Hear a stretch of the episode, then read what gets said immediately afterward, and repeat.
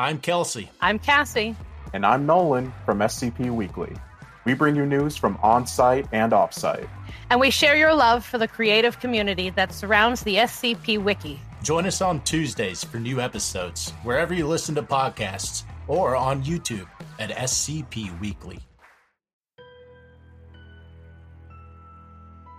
The world we inhabit is not as free, or certain, or safe as you might think.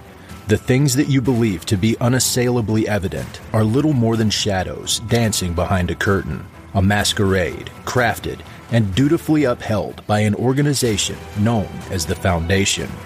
The file you are about to hear contains containment procedures, descriptions, testing logs, historical and in some cases first-hand accounts of the anomalous objects the Foundation serves to secure, contain, and protect. Its contents have been thoroughly scrutinized by the Ethics Committee and approved by the O5 Council for release to trusted associates of the Foundation. This is SCP Unredacted.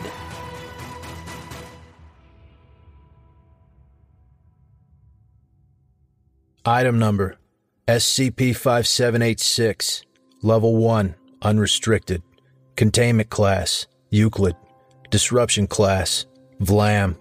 Risk Class, Notice. Special Containment Procedures. Foundation web crawlers are patrolling image hosting and social media sites to locate and delete images of SCP 5786. Images of the anomaly gaining widespread attention will be debunked as an edited image or a development error by cover up agents. In the event of an instance becoming corporeal, all individuals who were present at the event shall be given a convincing cover story. Usage of Class C amnestics and lower is authorized. All photographs of the anomaly taken at the event are to be destroyed or replaced with doctored versions without the anomaly. Foundation owned media outlets will periodically publish articles and fund advertisements describing the superiority of digital cameras over traditional film. When possible, markets will be manipulated to make digital cameras more affordable. Description SCP 5786 are incorporeal humanoid entities that become visible when captured in photographs taken using any variety of film. Anomalous instances range in transparency, color, and form. The majority are near invisible, featureless, and only vaguely humanoid. Some are much more distinct, even bearing recognizable facial features. Interviewed civilians who took photographs of particularly defined instances stated a perceived resemblance between the instances and recently deceased family members. Instances are always captured in photographs of events with sentimental significance, most frequently appearing during weddings, funerals, graduations, birthdays, and baby showers. Instances are more likely to appear in photographs taken soon after the death of a close friend or family member, with appearances declining from then on. Instances appear next to or between people in the photograph, often attempting to hug or otherwise interact with them. Individuals who have been close to the anomaly recall feeling sensations of warmth from an unknown source. Rarely, instances have become temporarily tangible and visible to the naked eye, primarily during funerals or shortly after a death. These manifestations will disappear shortly after. Addendum An instance became fully visible inside a chapel on 1 December 2021 during the funeral of Wilbur Brooke. The attendees fled, and the instance dematerialized shortly after the arrival of law enforcement. The subsequent Foundation cover up was successful. Foundation agents recovered the following text written on the back of a funeral program of Wilbur's son, Jack Brooke. The handwriting was near illegible. I remember when I saw you just after you were born. Your cute little hands squeezed my fingers, and I knew I wouldn't ever leave you. When you were three, we started putting aside money for your college. Even then, I had the feeling you were a smart cookie. You were 10 when I got the diagnosis. I knew I'd had to pull through for you and Melinda. My heart stopped beating the same day you got accepted into your dream college.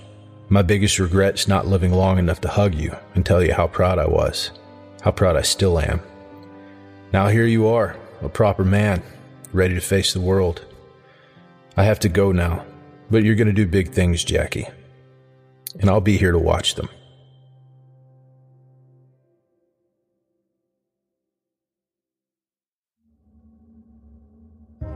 Thank you for listening to this podcast. If you like what you hear, follow the link in the description to patreon.com slash scpunredacted and help support me by becoming a patron for as little as $3 a month. You can get access to production logs, merchandise, recognition, and even a part in a skip. Regardless of tier, all patrons get early access to every single episode. I don't have the talent it takes to write a skip. All I do is read. Original authors make this podcast possible, so credit to the original author. Their links in the description. Show them some love as well. Consider becoming a member of the SCP Wiki. Upvote their work and maybe write a skip of your own. Maybe I'll read it here someday. You never know if you never try. The content of this podcast and content relating to the SCP Foundation, including the SCP Foundation logo, is licensed under Creative Commons Sharealike 3.0, and all concepts originate from scpwiki.com and its authors. This recording, being derived from this content, is hereby also released under Creative Commons Sharealike 3.0.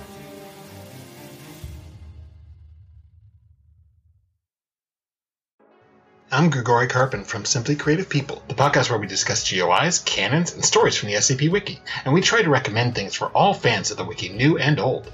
Look for us on Spotify, Google Podcasts, Stitcher, and Apple Podcasts.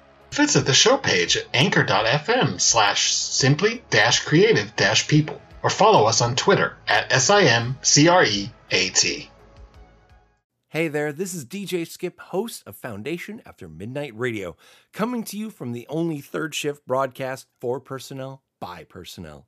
Be sure to tune in wherever you listen to podcasts to not miss out on containment news and community announcements from within the Foundation.